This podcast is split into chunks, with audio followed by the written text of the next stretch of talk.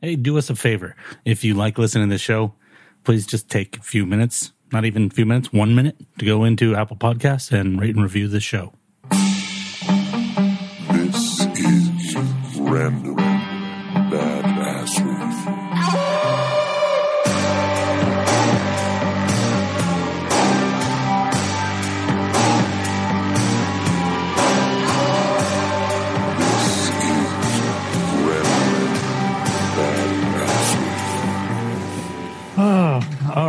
let's get into the meat of the show. Boom. Let's. Uh, I'm not sure how I'm gonna, I want to do this charity thing at the beginning. I'm not sure how to just jump in. We're gonna have. We're in a, a learning stage right now. Yeah, just do it. Just do it. I want to start every episode. Everybody I want to start doing a beginning every episode briefly with just focusing on a monthly, every month, a different charity. We're not getting anything out of this because it's a charity. I just want to promote charities, and I'm I'm starting with a very well known charity, but I plan on doing some research and finding charities that where your money is going to go a long way, and maybe charities you haven't heard of before. But where we're going to start today is with St. Jude. So, if you don't know what St. Jude is, you've probably been living in a hole.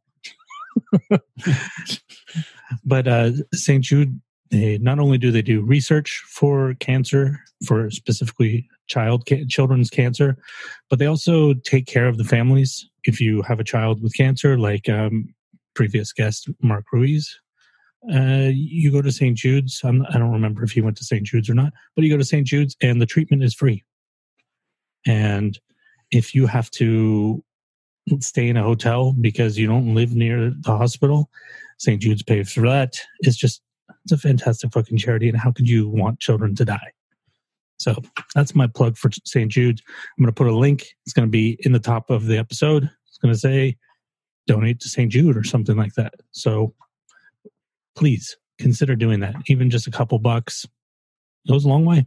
I I know that if you know thousands of people give a dollar, that's thousands of dollars. Yep. You don't have to give a thousand.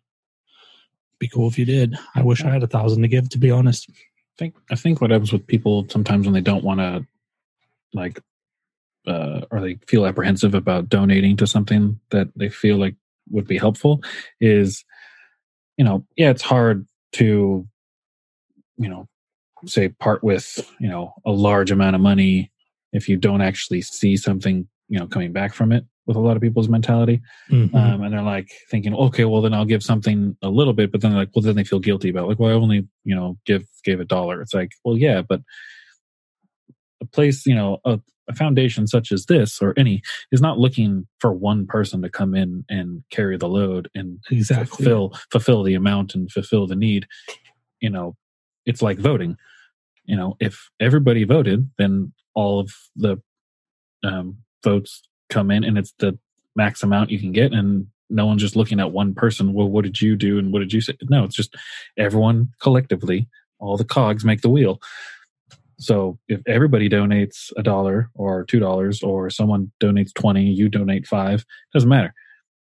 It's, it's being on a team. uh, It's a team effort. right yeah yeah it's the uh, overall just amount of people being involved not the amount that each person is giving so, So please, let's all be a team and go to St. Jude's and uh, give some money. Okay. So in prep, by the way, uh, everybody, that's Tom's voice. Tom's, been- hello Tom's back. back back from birthday and barbecue Yeah. Um, go to the Patreon. If you guys five dollars and up level, you'll be able to hear the you know like what was that like forty minutes of chatter we did before we started this. Oh wait we didn't start yeah no something like that i think it was like yeah 20, 20 Yeah. to 35 minutes Yeah, random chatter. That's what I'm calling it. Hear about his barbecue adventures more. Um, so, you know, what's I've been working on. I don't usually do a, a ton, a ton. You know, like weeks and weeks of of research on episodes. But there's something that um, Lam and I had talked about a long time ago that I started research on, and I'm saving it for the episode with him so I can continue on the episode. But when I was Mhm. coming in this week, I'm like, oh my god, I've been focusing on that and this other project I've been working on. What am I going to talk about with Tom today? what are we going to talk about? what is the topic going to be? And I was, I've recommended this so many times. If you guys are not subscribed to Red Hand Files, which is Nick Cave's newsletter where people send in questions and he answers them, it is one of the most enlightening things on the internet out there. And I was reading that earlier today, and it's it's really funny because the guy is a poet that's writing in, and he's saying that his girlfriend doesn't like to read his poetry because um, because she doesn't want to hear him talking about the quote lusty girls on the subway. and uh, so Nick Cave suggests to him, he says uh, something, you know, he says, well, what about what's right in front of you? Actually, the, the exact quote, which is shows you, uh, number one, how articulate Nick Cave is, even in an email. He says, having said that, over time, I have discovered great poetic and personal value in writing about the familiar, that which is in front of you, that which you see every day, that which sleeps beside you. For often that quotidian presence is the most extraordinarily complex and dangerous thing of all. So basically, he's telling the guy, he's like, why don't you write about your girlfriend? because maybe you're avoiding that because it's hard. And that got me thinking, what is in front of me? That's a topic that I'm, you know, how many thoughts we have that, you know, I'm focused on this, this thing with this episode thing with Lam, but then my, my mind is not only thinking about that. I'm just telling myself that's the only thing I'm thinking about. There's a, how many thousands of thoughts we have a day. And there, I, I realized there is one that's been on my mind pretty hard for even before that. Let's hear it. And it's about connecting thoughts. So, my favorite podcast, excuse me, my favorite podcast is called Weird Studies. And it's two guys talking, except these guys are, I would say, brilliant. Um, one of them is a college professor and the other one is a filmmaker and they just have these intense conversations about literature movies even sometimes they step into the paranormal. But it's so academic in um, that's that's like a negative term but it's just so intelligent. And one of the guys had written this piece. I don't have the name of the piece in front of me but it was about stranger things. And watching i think he wrote it after the first season of stranger things and about the significance of analog technology in stranger things Mhm. how the first season of stranger things seems to insinuate that there there aren't computers yet because they purposely ignore there's no computers in there at all even though that's like the age where the computer was really just becoming huge instead they focus on like ham radios Yeah. analog technologies. So he writes this whole piece about that, and I'm reading it and I'm going, like, I I believe I'm a reasonably intelligent person. What is the difference between me and him? Like, why am I not able to connect? Like, I can watch the show, but I'm not watching it going, what is the underlying implication here? And uh, the reason, obviously, I'm wondering is because I want to write more things and uh, I would love to write stuff like what he was writing there, which I know I'm capable of. But why? What is the block there? Why am I not, when I see this, why isn't it connecting to this? And why isn't it connecting to this? So the general topic, which I actually have more stuff on, but we'll obviously, what we always do, chat about it as we go through every step. Mhm. The idea of connecting thoughts. Do you ever have that feeling where you're like, I feel like I have all this knowledge, but the things aren't, you know, the, the hubs aren't connecting and I'm not creating this pastiche of knowledge. Uh, fuck yeah. I mean, I that's kind of like a daily struggle with me with you know with how my brain seems to like I've been saying to a lot of people lately. Like I feel like I'm out of sync. You know, hmm, like That's a good way to say it. I feel like my place in moving throughout this, you know, space in the universe. Like I'm supposed to be fit in like the old school cutouts where you had like the the dotted line cut out of like the person and you put like the little sticker in place of that. I feel like I'm just slightly out of shifted off to the side out of that, and it's like I'm moving around, and it's like I just I'm trying to run in your dreams kind of thing, where it's like the Mhm. motion the motion's there but it's not really moving the way i'm intending it to go so yeah, as I far like as to call it the fog too.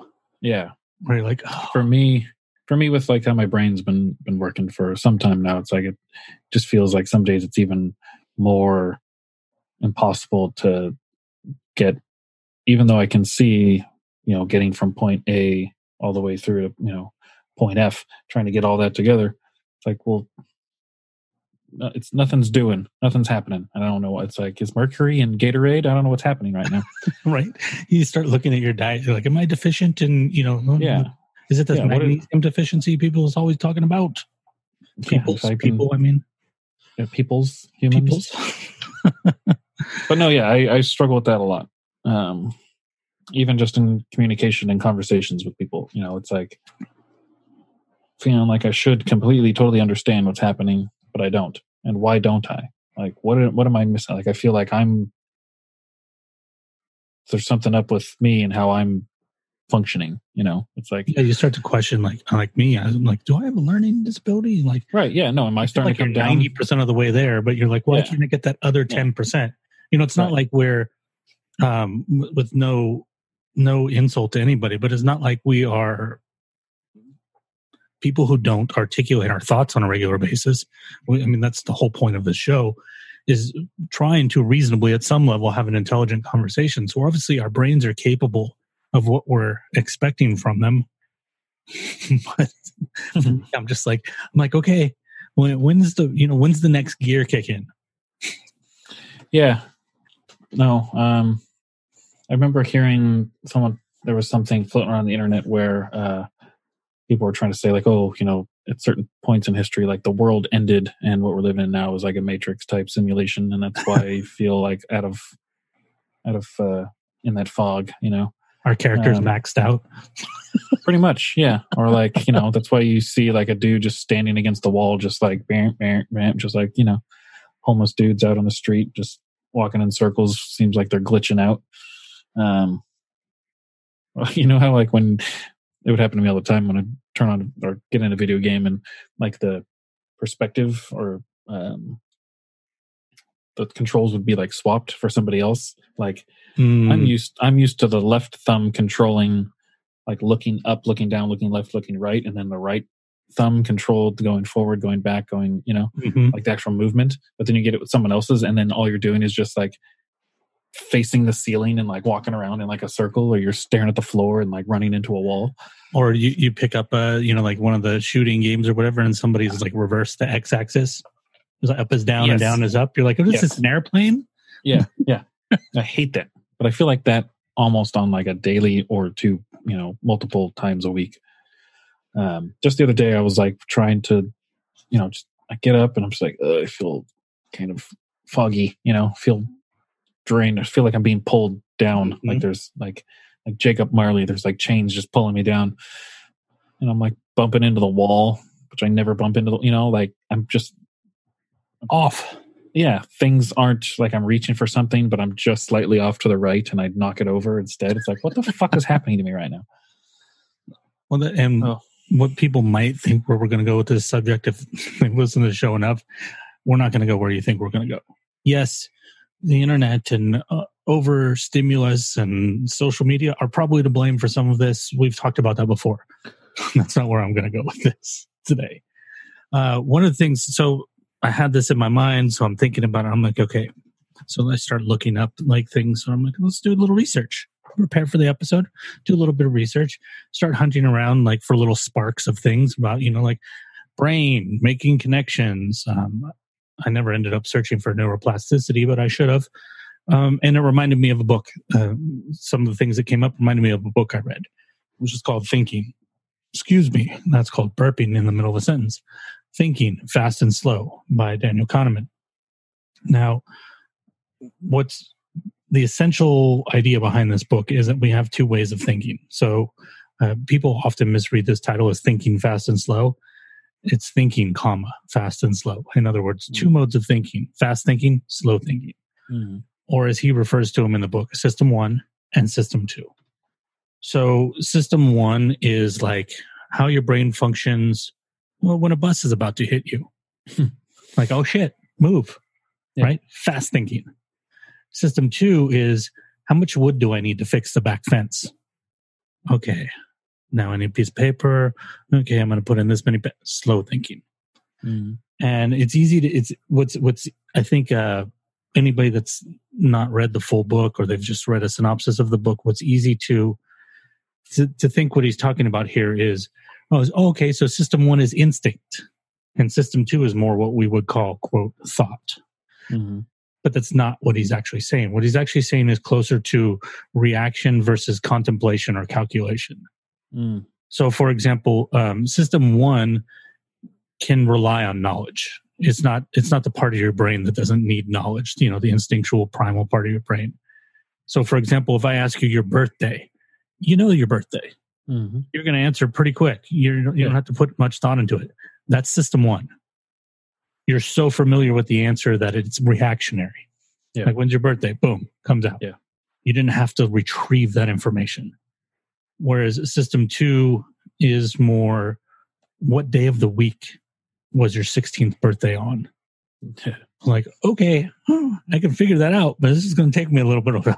right. So that's really the difference between those two systems.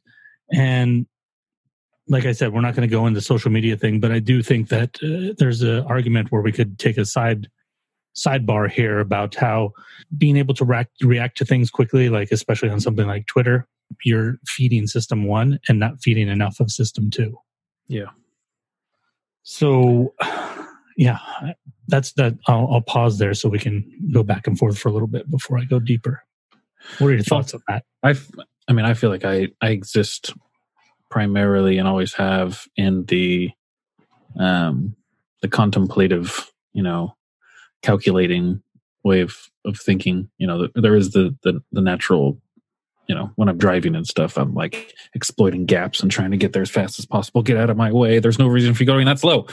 But generally, everything that I'm doing is like, I, I, I thrive in just you know analyzing and thinking and taking my time, you know, and like kind of being slothy with it, where it's like there's no need to rush, you know. It's and it's funny because there's certain things where I'm very much like, you know, why are you doing this this slow? Why is this taking so long? Let's go, let's go, let's go. And then things that are more to me, you know, in my and what makes sense in my brain more important it's like let's not be too hasty let's just uh, let's take a moment let's maybe take a few moments like yeah get to it yeah, get to it there's it's still light out you know like it's um Well, b- before you go any further, yeah. we don't want to confuse patience with system two thinking, though. Those are two different things.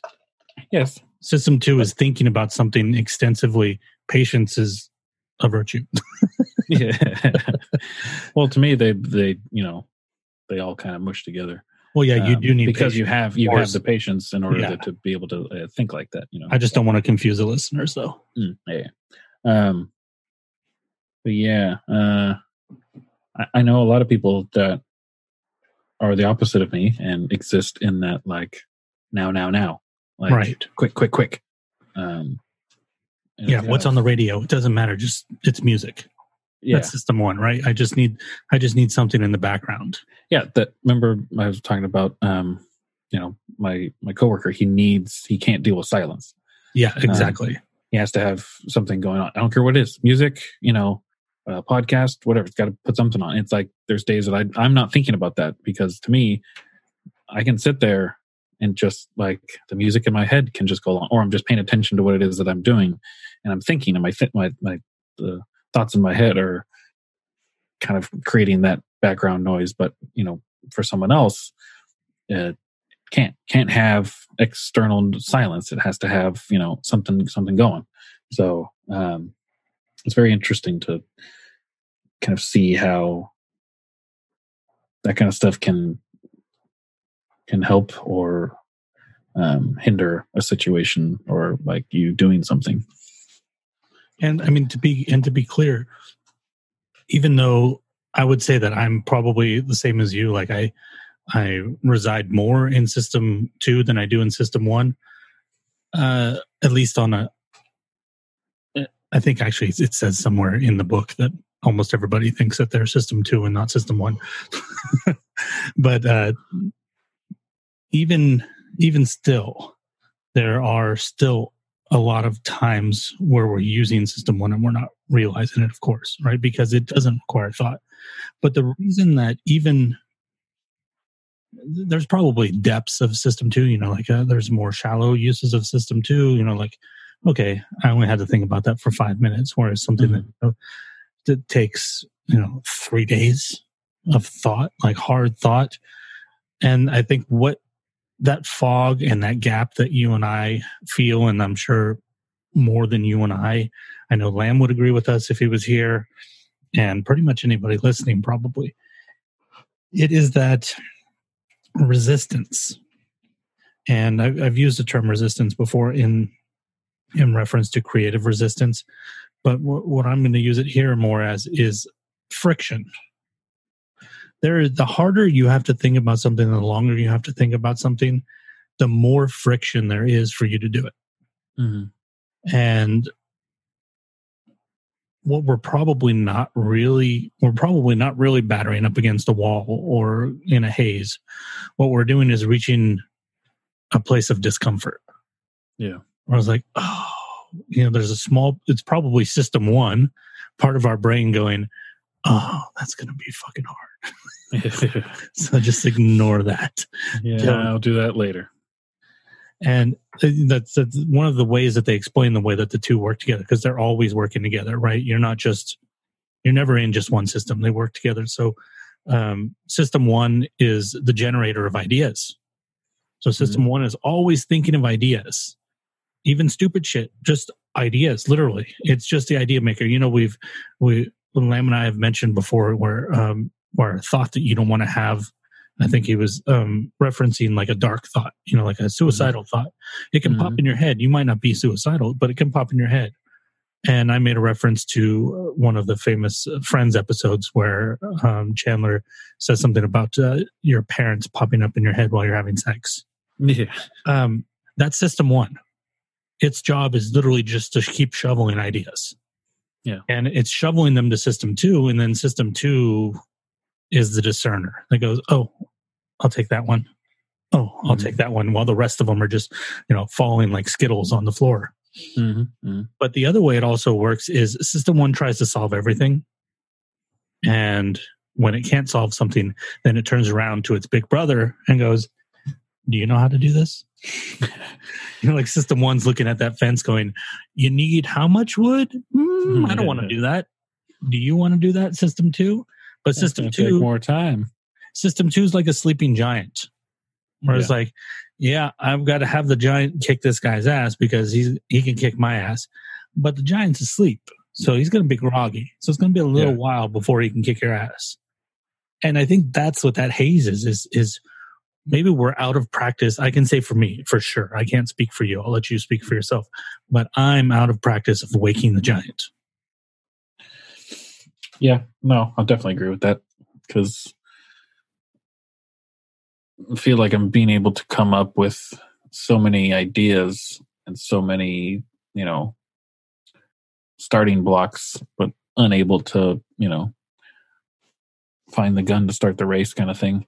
Um, because that's kind of the basis of that feeling stuck thing. It's like, uh, it's like I stand in here. I just once I once this mud dries, I can get my feet out of it and start walking. You know, it's like you just feel stuck and just un. Not that you're unmotivated, but just like slow, slow to get going. hmm And then I think what happens, and this is not in the book, this is just me stipulating an idea. Uh, actually, stipulating is probably not the right verb. That's all right. Someone will correct you. This is just me presenting an idea. Uh, I think what happens is if the giant's too slow, you know, system two wakes up too slow, that we kick it back to system one. Yeah. I'm like, nah, never mind. because that's when people just kind of hastily make things, you know, make decisions, Mhm. and you're like, well, just fuck it, screw it. No, I'll just do it, and then regret or, hey, look, I got lucky and it worked out. Um, it's ugh, thinking, man, it's I dangerous definitely- game. it is a dangerous game. I uh, I definitely think that that I've been guilty of kicking system one things back or system two things back to system one. Uh, Like for example, in the last episode with Lam, I talked about um, how I'm trying to practice spontaneous planning but delayed action.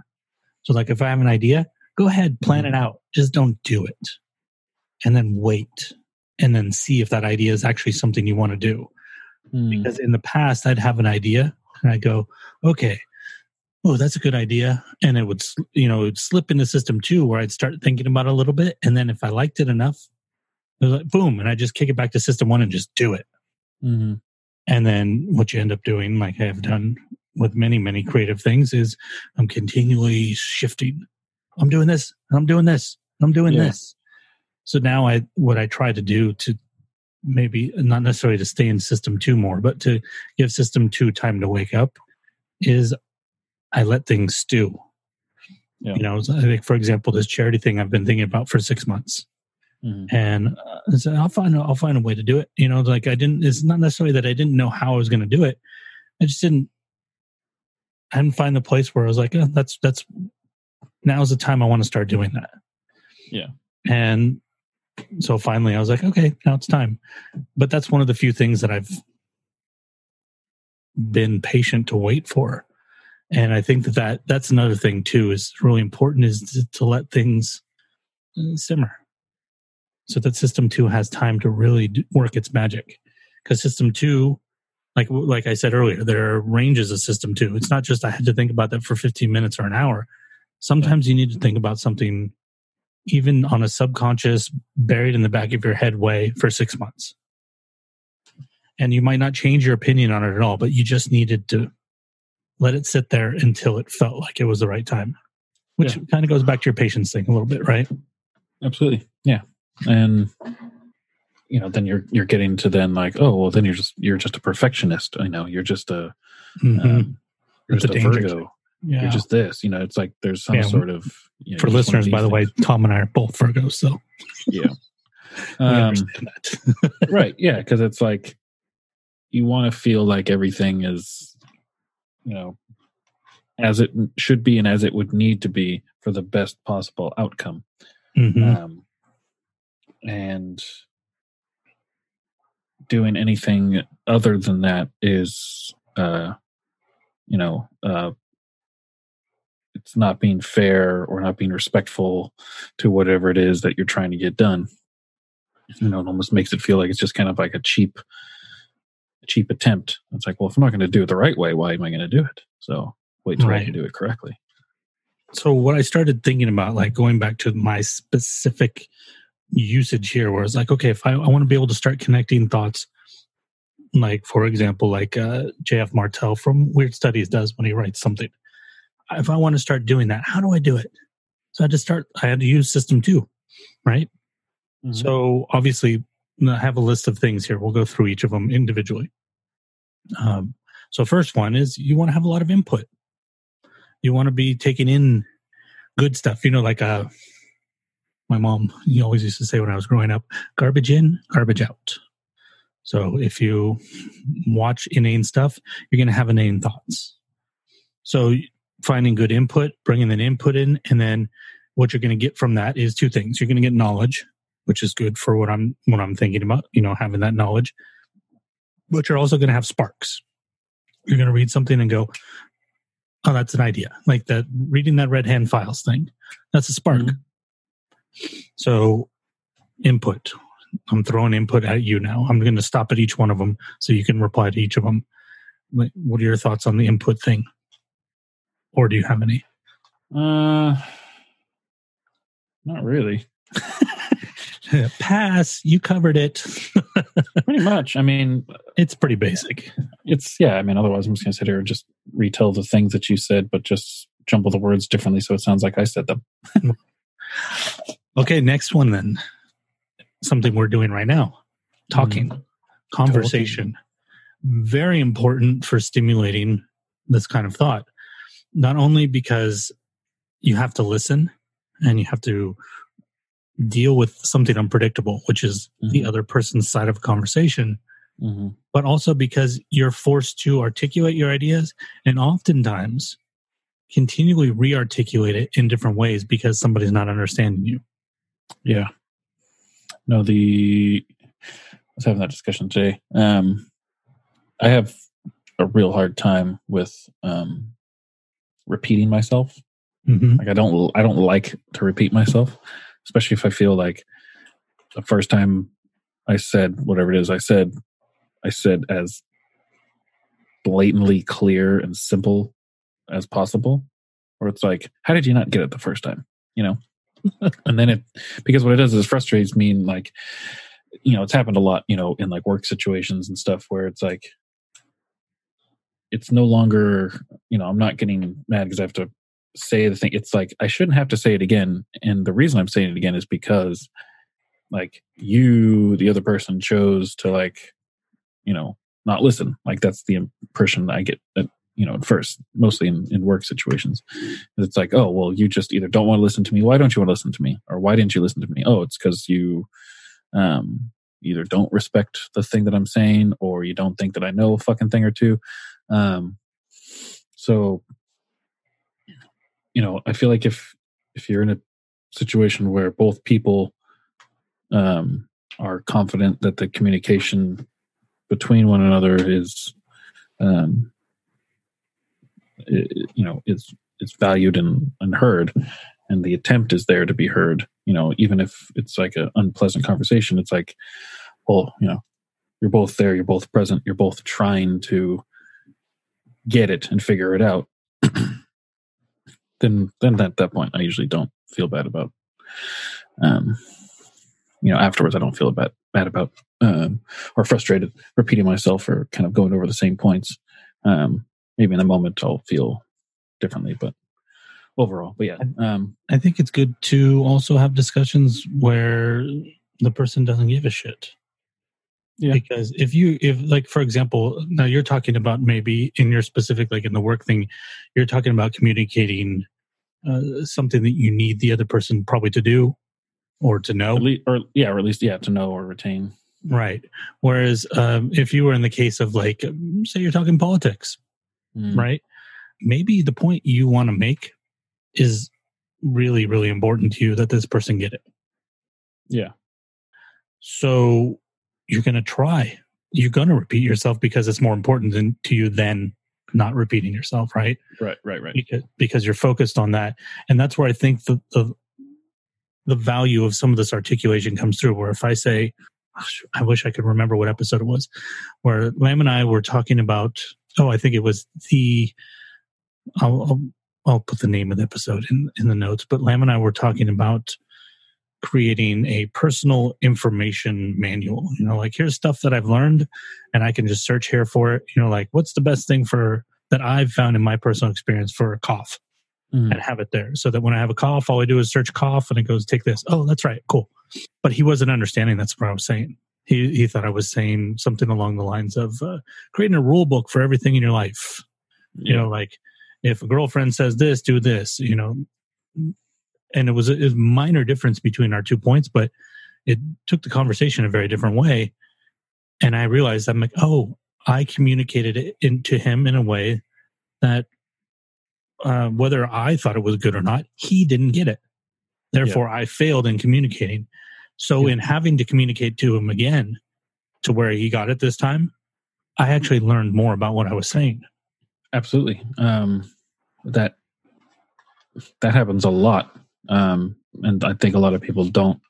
Um, they they fail to pay attention to it.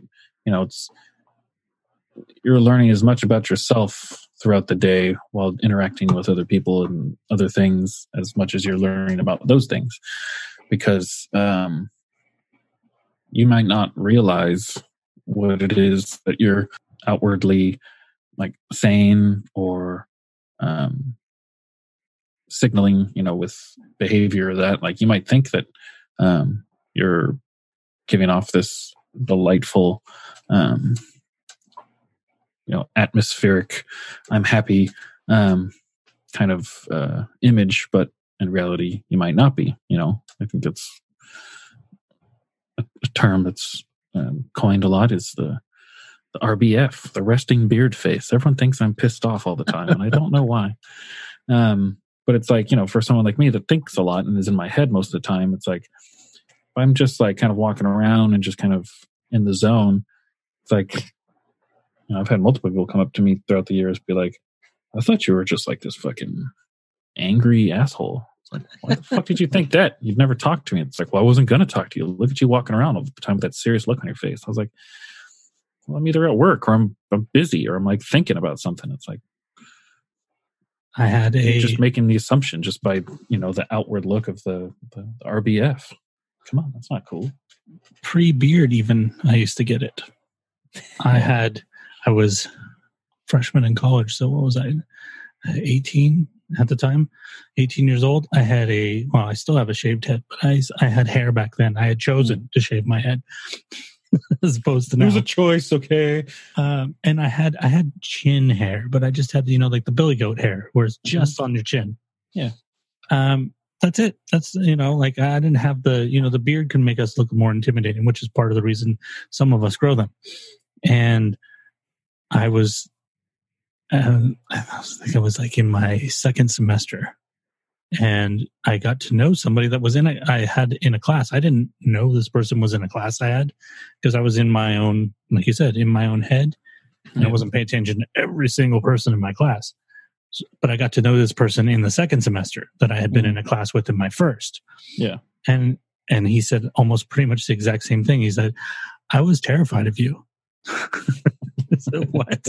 He's like i don't know man. You just look like you can kick my ass. And, and i don't know. I'm like "What- really? I'm like why would i want to do that? He's like i don't know. You just look mean. Hey sorry. I'm not. Pretty Yeah. nice person. End up becoming one of my good friends but yeah. That makes me like I.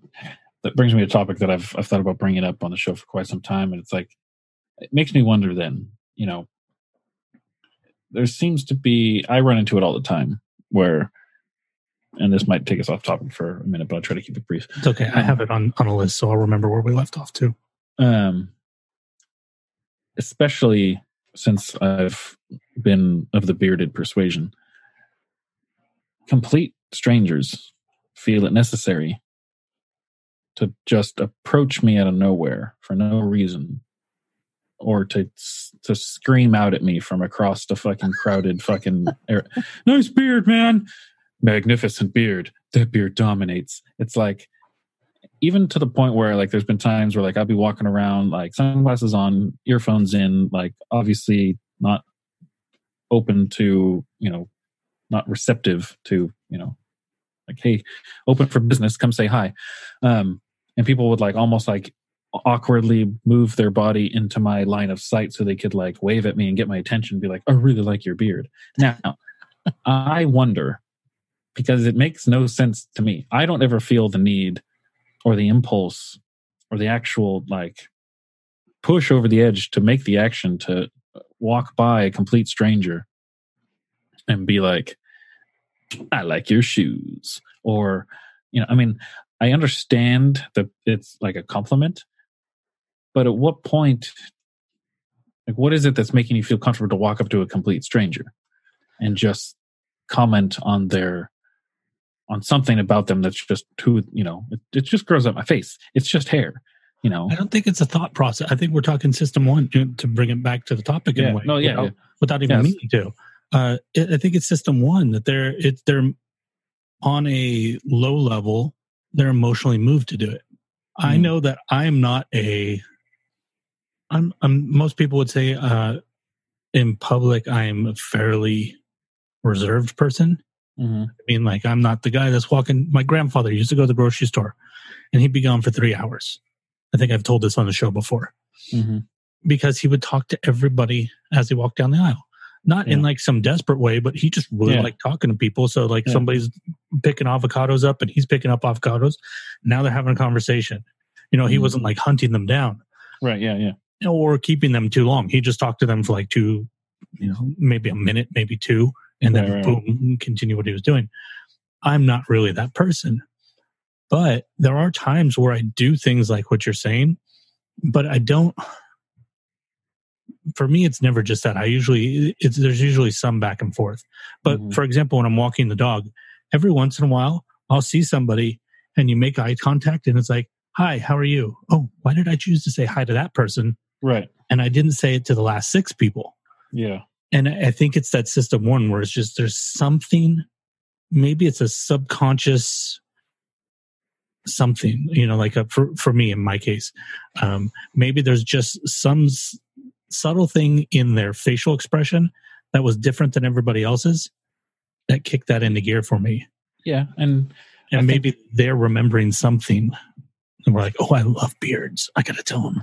Right. I feel like with that, like with what you're saying, like sometimes that has to do with kind of what and not attract in the sense of like like I want to mate with this person, or I think primarily it comes down with that, but it's like what attracts you to another human being.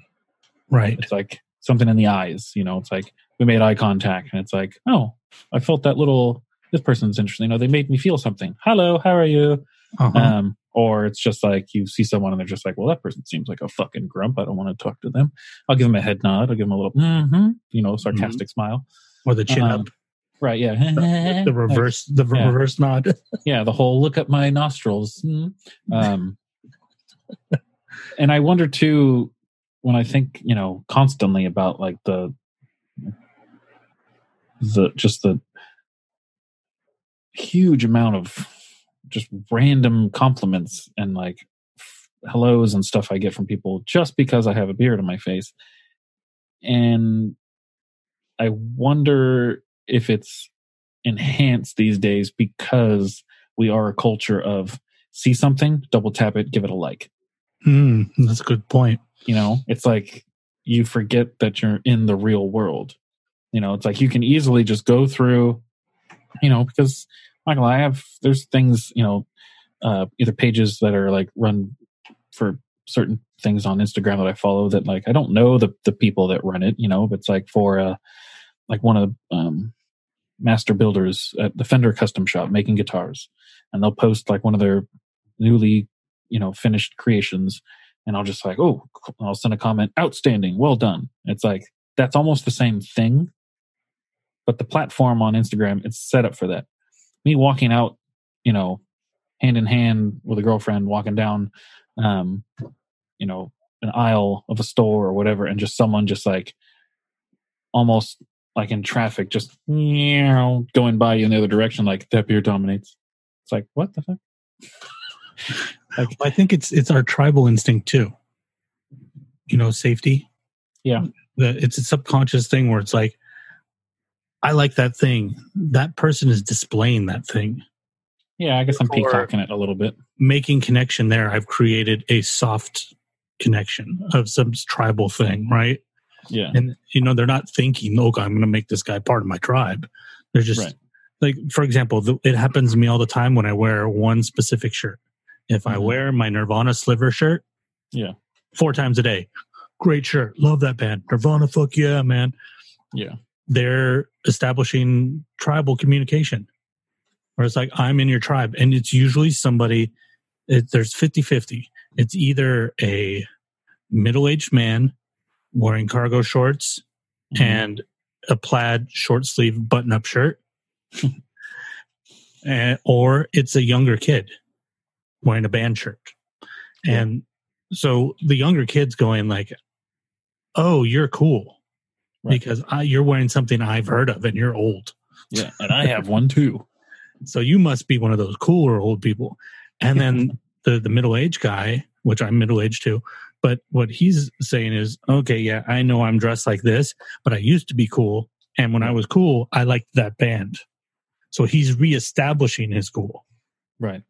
And so I, I, the beard's got to be the same thing. You know, you're getting it from from men. You're getting it like they're establishing the connection of manliness. I appreciate your. Yeah.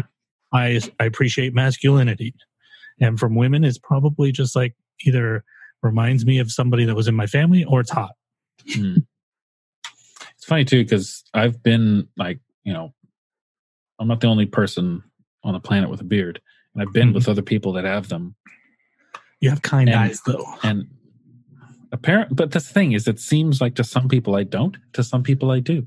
Maybe they're not looking at your eyes. Maybe they're looking like your hey man my something. eyes are up here man um because i remember um when went to carlos's bachelor party out in tahoe um i was uh, I need to have him on the show, by the way. yeah that's actually a good guest idea um i, I met and who he's now my friend and we worked together um, downtown at san pedro um and uh he's got you know a long long beard shaved head um you know a stocky dude heavier set than me um and the first time i hung out with him and met him was at carlos's bachelor party and we went to this little it like claimed to be like the oldest bar in nevada or something i can't remember the name of it and we're we're there at the bar and some people are playing pool some people are sitting out front a few of us were at the bar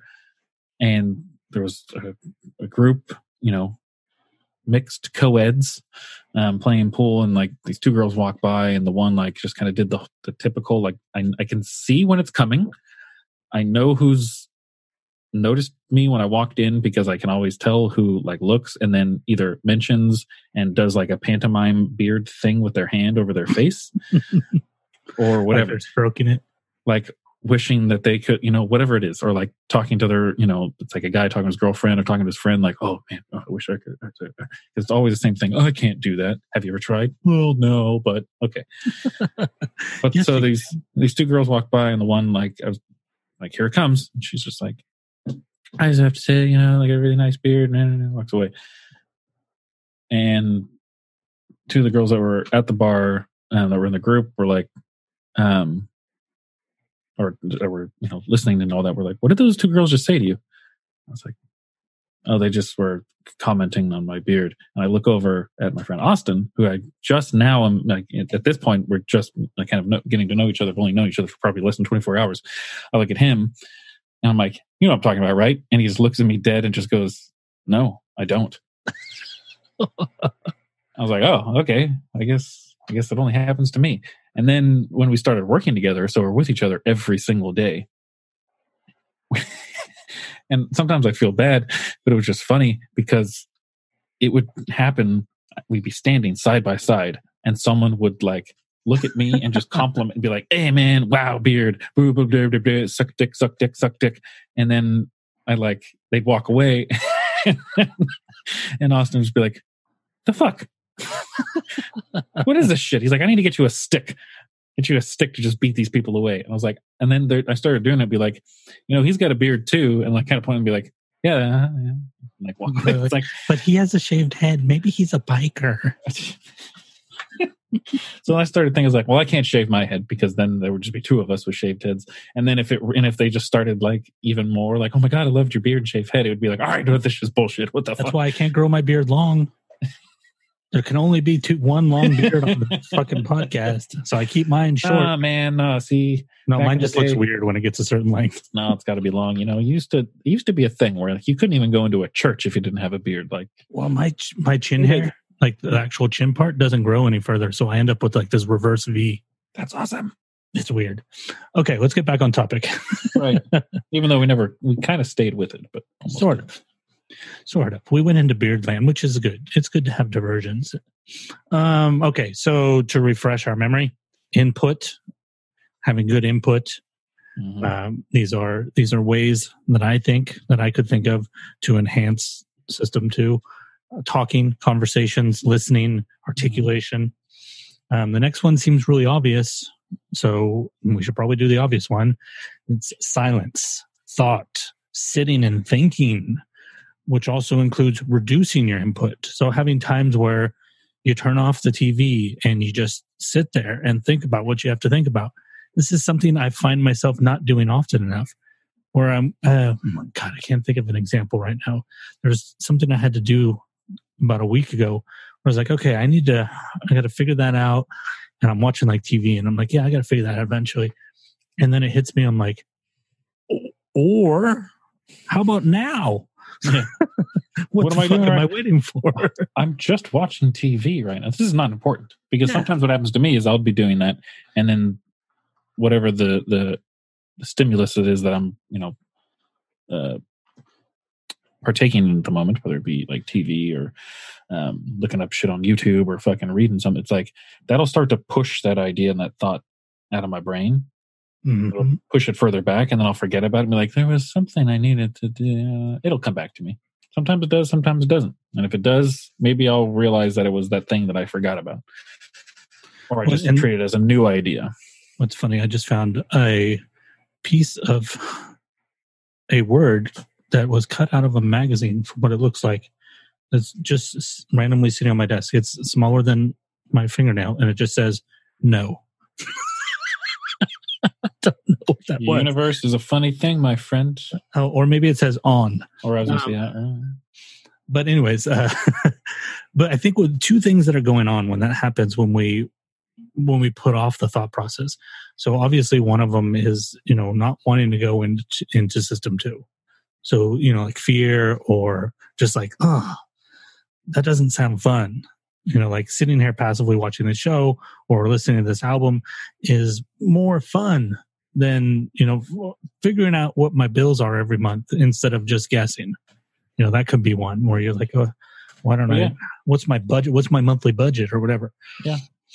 but then there's also input addiction which we're all guilty of because of social media but also because of television because of radio because of advertisement going back to way before social media we're continually being being inundated with input to where reducing that and turning that off like your friend like i can't deal with silence Yeah. yes you can your body and your brain are made for it Yeah. what do you do when you sleep, man? some i know people that sleep with tvs on I, you know, I'll put on, I'll put on stuff for background. You know, I used to always sleep to music, and not because I needed the sound, was because because of my love for music. Like there was Mhm. nothing better for me than to just like not only be you know wrapped in comfy blankets on my bed, but also have my ears and my inner sounds be wrapped in comfy blankets of music. Um, Right. It just made me feel that much more comfortable. You know, like I felt so much more at ease. And you know, some of my favorite sh- fucking shit to listen to to sleep. I don't know if you ever tried it, but Gregorian chant. mm. Goddamn, son of a bitch. you must That's have like stuff. skyrim like dreams You know, it's. I don't think I've ever had a bad night's sleep if I've had Gregorian chant going. Hmm. i'm gonna have to try Um, that once just to see And I Um, used there was a there was a very popular. um I think it was in the nineties. Mm-hmm. i know which one it was like the first Yeah. like huge It, it it went on the charts, and it was just called chant. Um, it was a Benedictine monks of um, Santo Domingo de Silos. Um, that CD that was the first time I tried that. It came out in '94, and the sometime probably late '90s. I would say probably like 98, 99. I first time I put I would put that on because I would listen to it, you know, just kind of like you would any music. But then I was like, you know what? It's kind of a soothing. Maybe I track because you know you always hear about like going to sleep to like Mozart and classical music and Mhm. makes you smarter, or like falling asleep to fucking white noise and all this different shit. I'm like, well, what about sleeping to this? So I put that on, and I just like kind of became addicted to it.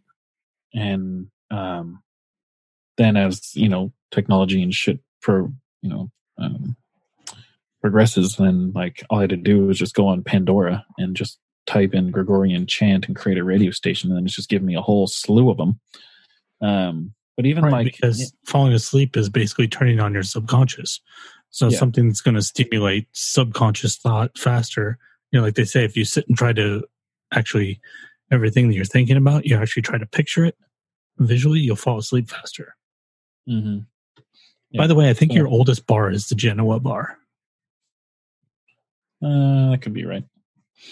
All right. So, oh, two more things about thought, about contem- contemplative thought. There are two forms of this as well. That both are necessary, I think. First is the one that we've obviously been talking about, which is sitting and actively thinking, working your way towards something, reasoning something out. But then there's also like what I do when I walk is uh, I'm not specifically focusing on something, but I also don't have any um, obvious input, you know, other than the world and footsteps and trees and Mhm. dogs, which is passive thought. I'm letting thoughts drift in, but I'm not trying to make them. And this, this, or daydreaming is another way somebody would maybe refer to this. This is really important too for the making the connections because this is where you make unlikely connections. When you're, when you, it's important to do the active sitting and thinking because you're, you're purposely making connections. You're setting up steps and you're drawing, you know, the architecture of something. But then when you're walking and things are drifting in, things that aren't already included in your subset that you're working with will drift in. Like, oh, that rem- all of a sudden you're thinking about Hawaii. Why am I thinking about Hawaii? Oh, because I remember reading that book by Michener and he said this. Oh, that totally relates to that thing that I was thinking about earlier. Boom. Mhm. Now you've got this connection. Yeah. So that is really important too, because people seem to think this is only one way to just do this thing, and both are really important. You got to have both. Yeah. Balance. The yin, the yang, the alpha and the omega. The beginning and the end. I don't want this to end ever. I want to think in system two forever and burn out. Um. Okay. So- man. my favorite step and which this one i think is i don't want to say the most important but it's the one i'm going to emphasize the most because i feel like to some degree all the ones that we've talked about before are very obvious Mhm. and this one is not this one is obvious as well but it is not as popular we'll say which is actually writing Mm. um, and there's three forms of writing as well because they, things happen in steps so you have notes journaling and what i'm calling authoring i'm calling it authoring because i already used the word writing i didn't want to have it there to Writing, writing, and writing. Yes, but three different kinds. Um, so, first of all, for notes, this goes back to what you were saying before. Like when you're watching TV, if you have this idea, the thing's going to force it out. That's why it's always important for me to have a scratch piece of paper and a pen Yeah. within reach. Yeah. Because uh, you know, maybe you're really into the show, but you have an idea. Cool. Write it down Yeah. and go back to the show.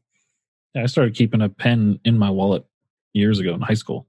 Exactly. I, one of those Fisher Space pens fits right in where the wallet folds.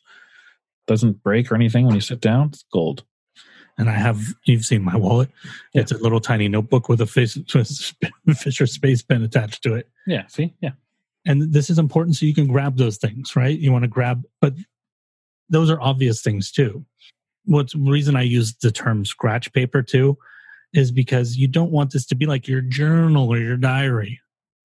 Because these things, you need this to be able to be messy. It's Oh, got to be a piece of paper you can fucking throw anything at. in my probably let's see early 20s i was like doing that a lot where i just i would have like receipts all the fucking in my car. If i went to drive through i'd stuff the receipt like in the i even still now i just have a shit ton of fucking random pieces of paper and envelopes and shit in my car but it's like that's all i did back in the day was like anything i could write on. And it was just everything any blank piece of paper i had had something written down on it um, you know, when I was feeling at my height of my, um, you know, freedom out of high school and being like, I'm a, I'm a creative. And I'm just like, any thought was fucking in my head was gold, but most likely they were not.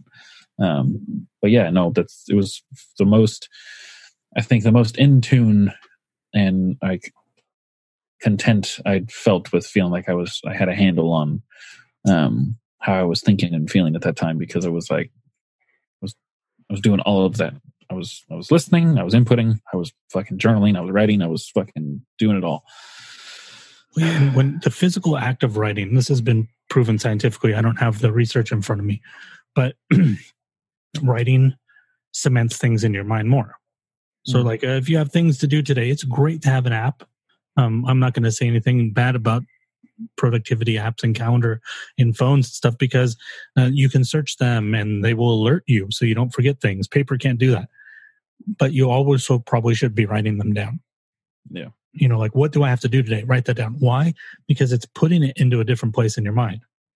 Now, when you take that same functioning, you take that same part of your brain and you apply that to ideas and stuff like what we're talking about like why can't i connect um, the lack of computers here with what it means for the universe in stranger things why can't i com- com- connect those two things Mhm. well the more you're writing down things like you're saying on a in our scrap in our scrap notebooks or on a receipt or on an envelope or on an index card that's just laying there every time you're doing that you're bringing those things into your brain in a more active way so they're going to be more accessible to you Yep. so you're going to be able to you know like how many times have you written something down like i got to write this down so i don't forget it but then you never forget it Well, because yeah, there's a physical connection to what it is.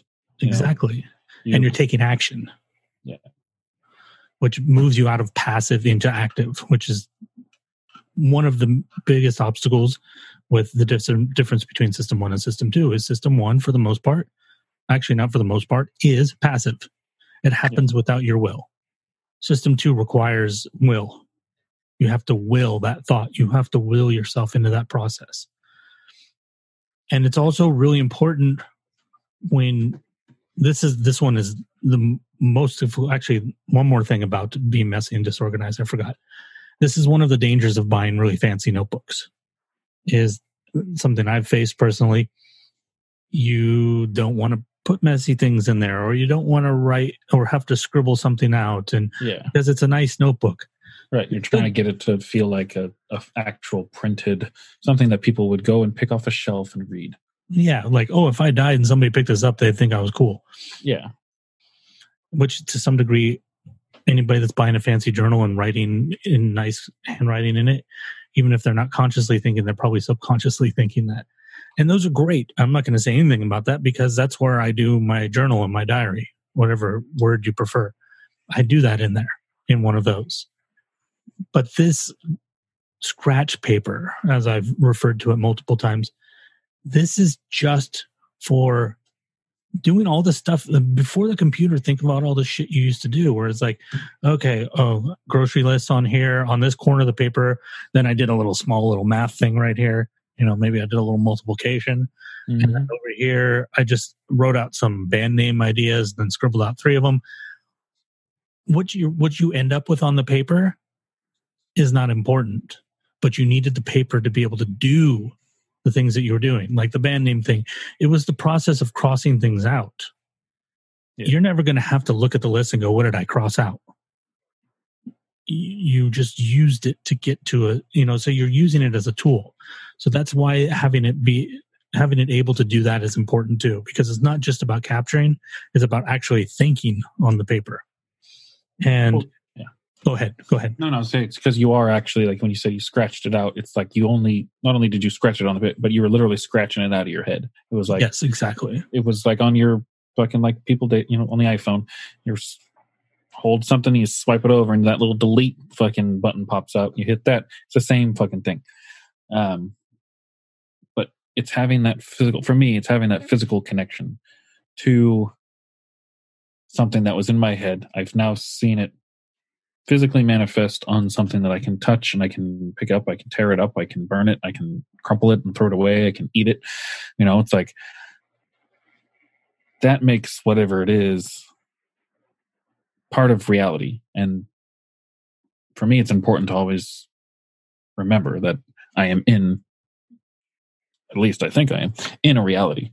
And so by making like that something, stranger thing thing stranger thing thing stranger thing, thing, thing, things, uh, thing, article reality is analog Yeah, no, a hundred percent. And by re- remaining grounded in the analog um, way of doing things, is I feel like it helps understand and utilize the non-analog things properly and in the right way and at the right times. Um, because you understand that, and I feel like you're reminded um, and kept aware at all times that if all of the the digital you know stuff goes away and it can easily can you're still able to function and exist beyond that back into the real world which the we and the digital things all exist Right. Oh, and that's not even, we haven't even mentioned the different types of learners, too. If you're a visual learner and you don't have scrap paper, thinking's probably really hard for you. Yeah. you need to like actually play with, I think I'm a visual learner to some degree because there are certain things I can't do without a piece of paper in front of me. I just yeah can't. no i think it's i think it then it's it's more of a where does it start can it start with the thinking and go to the visual or can it be it needs to be visual first and then you can go beyond that after you've taken the visual and then start to deeply think about it Right. because i've always been that way where you know i can learn lots of different things i need you to show me at least once and tell me talk me through it as you're doing it and then i can leave you and go about my way and figure it out after Right. that but i need this need to see and hear it first and then i can think about it and analyze it and figure out in my head how i'm capable of doing it because of how i am and how i do things as opposed to how you do things Yeah. You need like a video capture that you can refer back to. Like, okay. zzz, Oh, yeah. Okay. Okay. right right right right Okay, one other one other thing about the scrap paper. This is the hardest thing, and I think this is the hardest thing for everybody. But in particular, I will focus on myself. Learning to recognize your thoughts.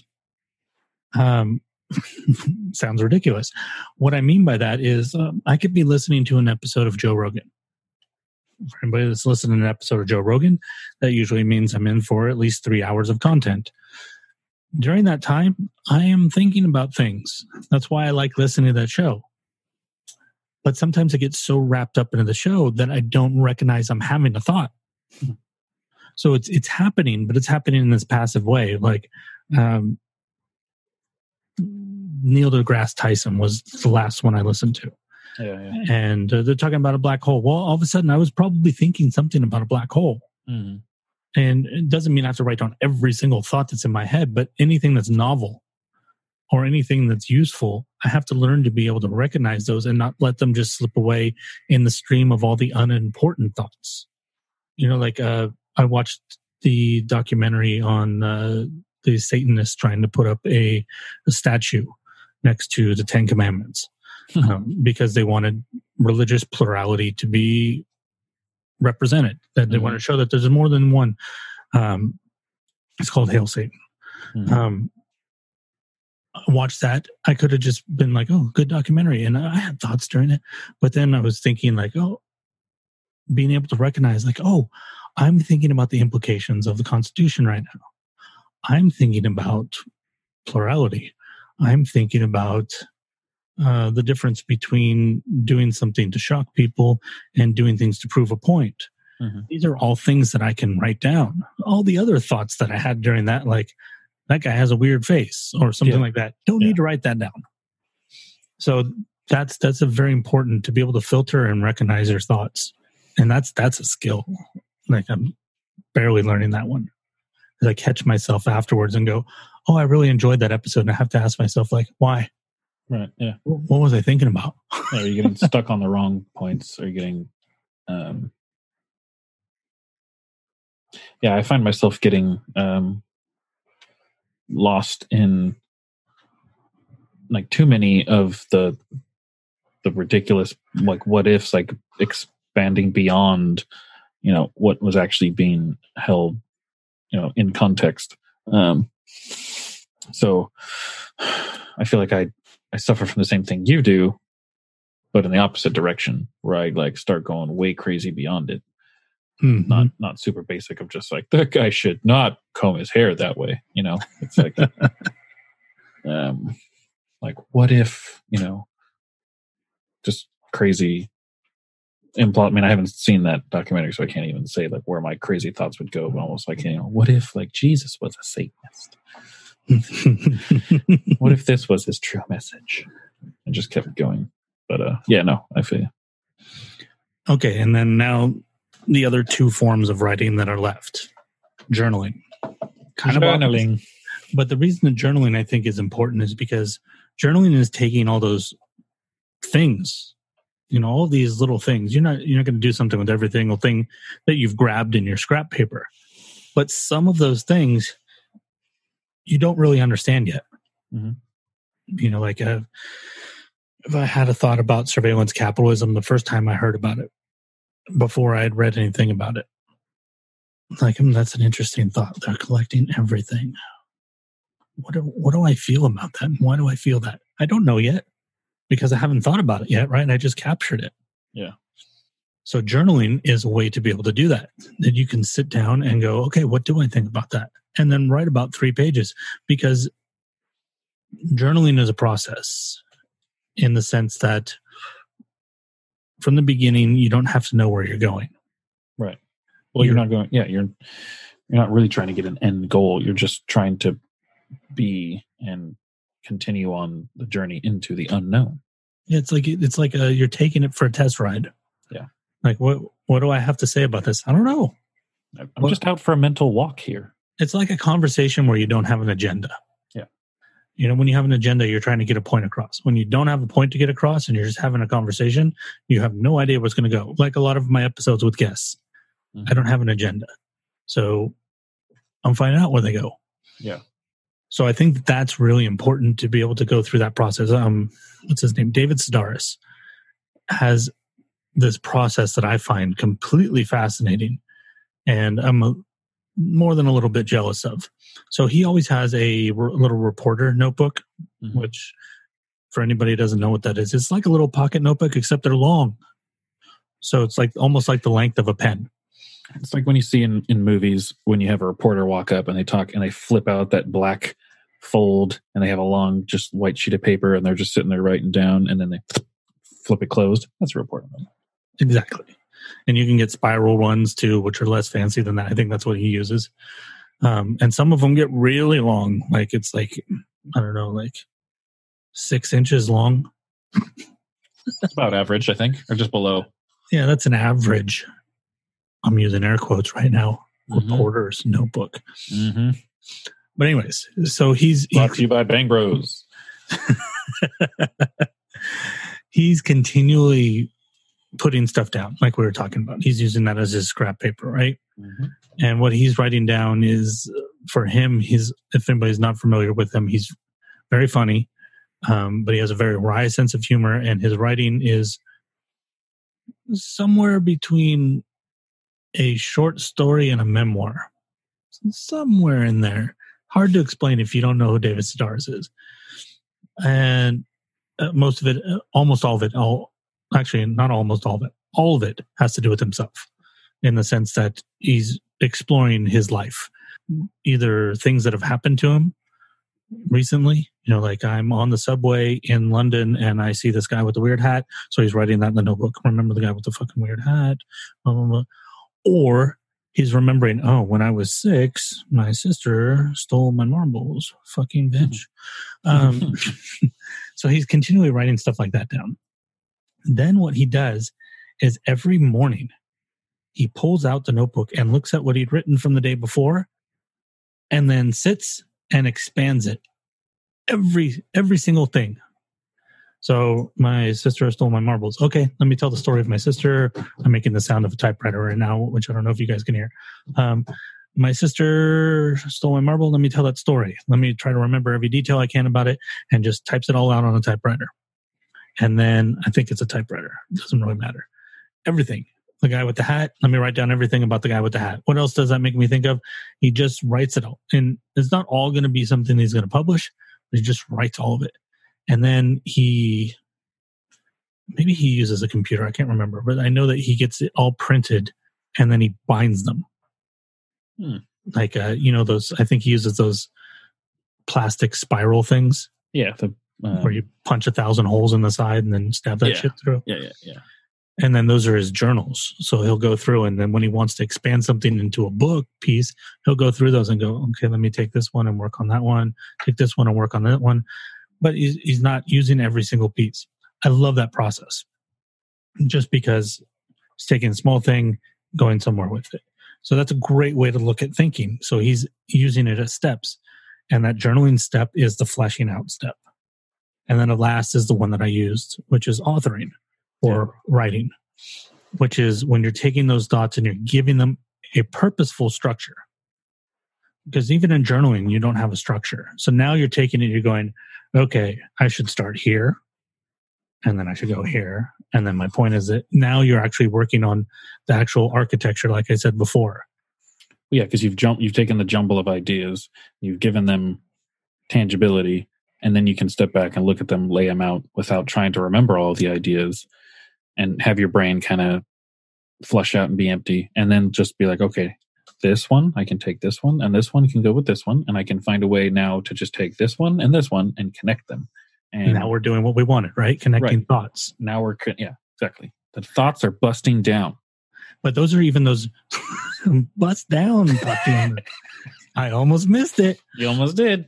Uh, I was like, I'm in the middle of a thought. Wait, caught it, caught it. Anyway, Um, but I still think that that even that that structure of, of authoring is still an introductory phase of connecting thoughts.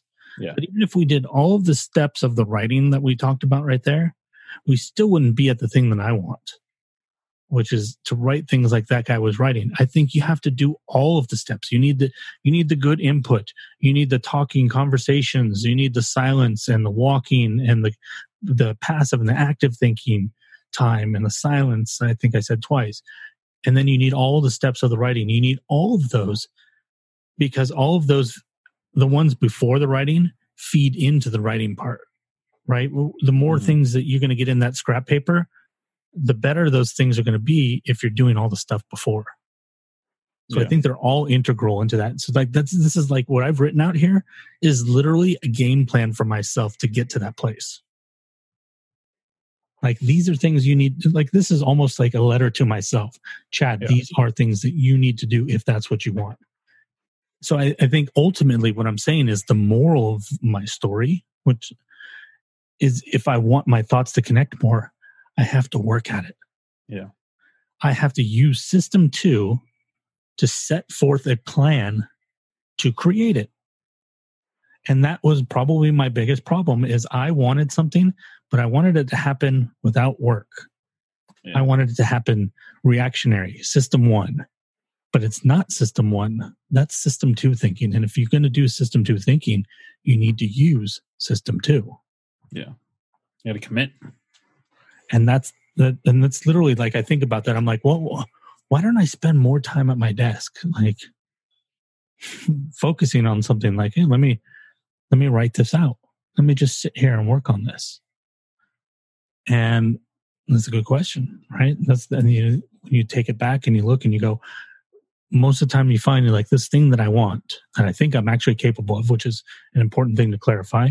Mhm. like i'm not going to be a female supermodel tomorrow I'm Right, not right. capable of that because number one, I'm not a female and I'm not hot. But having something you want that you're capable of achieving and putting it forth in front of yourself and going, okay, what's my plan? I think I lost like the middle of that sentence somewhere or that thought. That makes sense? I feel like Yeah. I, I got sidetracked by the supermodel thing and I missed a chunk there. Did that what I was saying make sense or did I jump? I don't know. I was, I was thinking about you in ballet slippers as a supermodel. yeah. So one more Ba- tangible ballet thing. bear. Yeah. Uh, what? Hmm? Huh? not as tangible as the image that you've just put in everyone's mind. Um, You're the one that created it. but for example, all of this thought, would it work? Or am I just, you know, am I just spitballing here? Would this actually work? And I say it absolutely would work because my journey to this episode hmm required me doing all of those things. Yeah. I started with no connected ideas. Right. So, Like here's very short rundown of how this thing came about. I'm getting good input. I'm reading the Red Hand Files number 59. Boom, there's a spark about, you know, the what's right what's right before you. I take that spark and instead of just letting it go, I write it down and then I'm doing something later, and then I'm remembering that weird studies thing, and I'm going, okay, oh, yeah, that's that's what I want. How do I get there? The thing right before me, okay, um, and all of a sudden I'm starting to put these things together, and I'm going, okay, let me do a little searching, let me do a little research into this topic, and then boom, I have this re- reference to Daniel Kahneman, and then I'm remembering that book. So now I'm connecting to something I've read before. Now I didn't remember all the details of System One. I actually had to reread some things, Mhm. but now I'm able to connect those thoughts. Now I've got three things connected, and then now I'm I'm coming. I've got this outline, so I've structured it out, but structured it out close to a journaling situation. Right? I didn't really journal on it, but I did just throw down a bunch of words. I didn't, you know, sit and like try to create a written piece about it. Right? Right. You have the rough draft. Yeah, I just you know like a first thought equals tags or whatever. System one equals bus about to hit you. Just little notes, and then what I do? I came. Well, actually, there's a period of time where I had some silent contemplation because I was just kind of hanging out before we recorded. Then I came in, had a conversation. Now I've talked this out with you. Now, between your input and things that have occurred to me during this episode that aren't included in this, I've come to a better understanding and I've connected so many thoughts. So I could, if I wanted to, sit down and write a piece about this because now I understand it well enough to be able to do that. So I think it absolutely does work. I'm seeing it work. I'm in the middle of it. That's another reference to another episode. That's a Lam episode. I don't remember what we were talking about.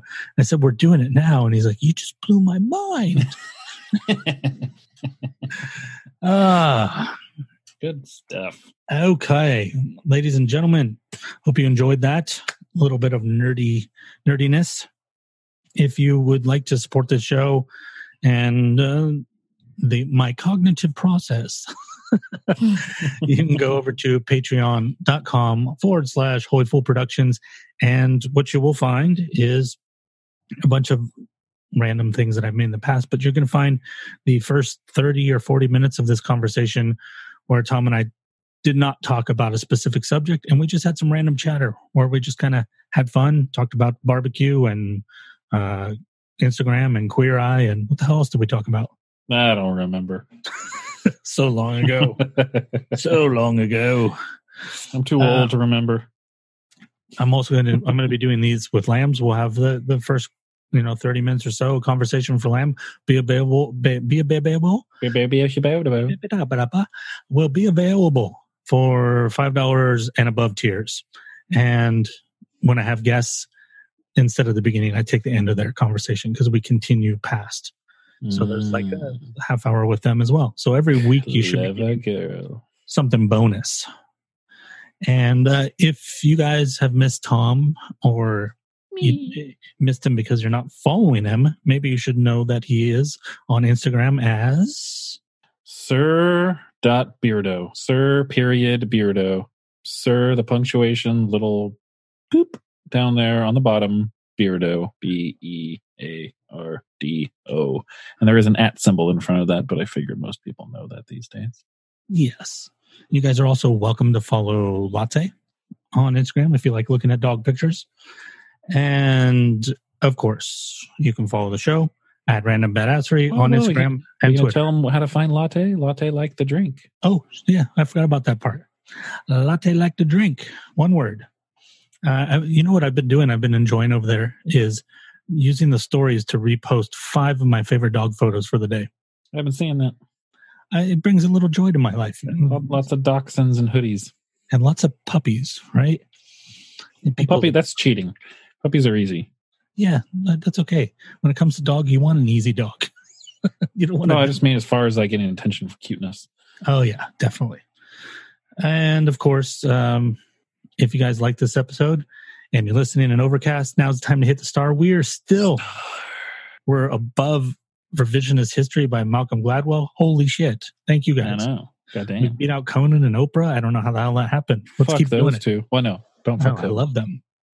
You can share this episode with somebody if they think that they'll appreciate it. Tell all your friends, your family, everybody. Post it in their post it in their phone. You know, download it onto their phone for them. Force them to listen to it. Play it while they're sleeping. How about you steal their phone and you can rate and review it on Apple Podcasts? And take a picture of your wiener. I just had to leave an awkward silence there. Not for what, us. what? I'm the only one that does that. What? He Oh. means for them. He means for them. Okay. Um, I think we are going to leave now. we'll leave it on the wiener. Bye bye, babies. See you.